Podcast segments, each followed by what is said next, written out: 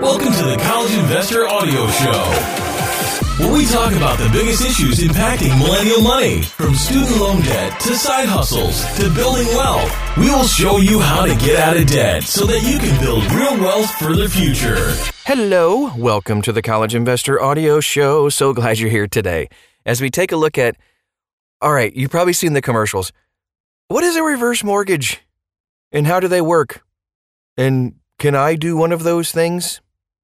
So, if you're in a situation where you have a significant amount of home equity, you might want to access some of that equity and just turn it into cash.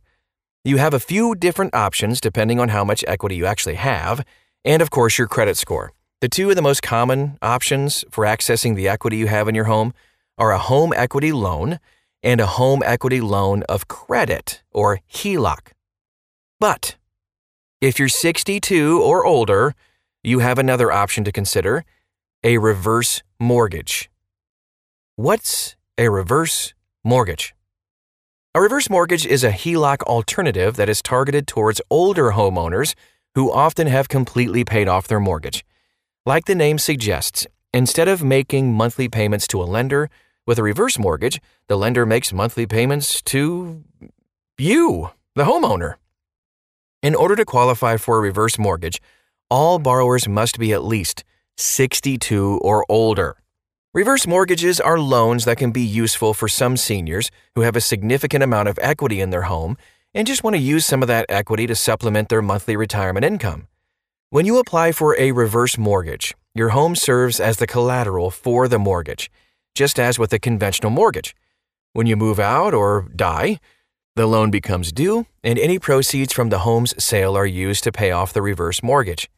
Payments from a reverse mortgage are not considered taxable by the IRS.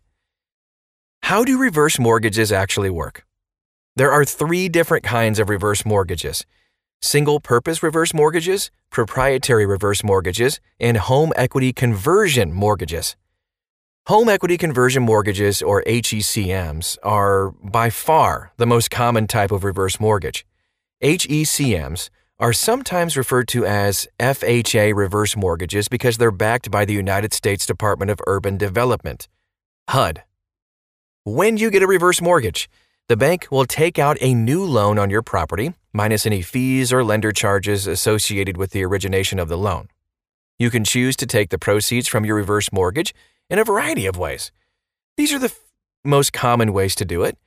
One, a lump sum, the bank actually gives you the entirety of the proceeds all at once, all up front. Two, an annuity. You can take equal monthly payments as long as at least one of the borrowers lives in the home. Three, term payments. So rather than an annuity, you can take monthly payments for a fixed term, like 10 or 20 years. Choosing term payments will likely mean your monthly payments will be higher than with an annuity. Or you can do a line of credit. That's the fourth option. Rather than taking payments, you can instead set up a line of credit where you can borrow money as needed and then just only pay interest on the amount you borrowed. Now, let's take a look at how to get a reverse mortgage. Applying for a reverse mortgage works in much the same way as applying for a conventional mortgage. You can work with a lender or mortgage broker of your choice. Just as with a conventional mortgage, it's usually a good idea to shop around and compare rates and terms from several different lenders. Keep in mind that if you want to apply for an HECM, you will need to apply through an FHA approved lender. When you apply for a reverse mortgage, you're often required to go through counseling. The purpose of the counseling appointment is just to make sure that you understand all of the costs, responsibilities, and payment options that come with a reverse mortgage the counselor should also make sure that you are aware of what will happen to the reverse mortgage when you die or if you move out of the home. So, all that said, is a reverse mortgage a good idea? Before talking about whether or not a reverse mortgage is actually a good idea, it's important to mention that while a reverse mortgage is an actual financial product, there are plenty of scams that look similar to reverse mortgages. Bad actors often prey on older homeowners who may not be a- as able to protect themselves from scams. Oh, so just make sure to be aware and vigilant for yourself and any other home older homeowners in your life. If they're kicking around a reverse mortgage idea, keep your ears out and give them this information we're sharing with you today. A reverse mortgage might be right for some homeowners, and then just not the best move for other people. One thing to think about as you're considering a, reverse mortgage is deciding how much money you really need to retire. That can help you decide if the additional income that comes from a reverse mortgage fits into your retirement plans. Having significant equity in your home, both you and your spouse being 62 or older, and not having any plans to move are indicators that a reverse mortgage might make sense.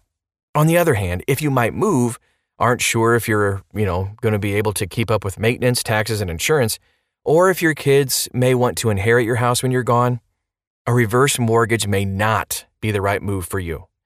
If you want to access some of the equity in your home, but the traditional methods, including reverse mortgages, don't work for you, Unison, U N I S O N, is another option to access some of the equity in your home.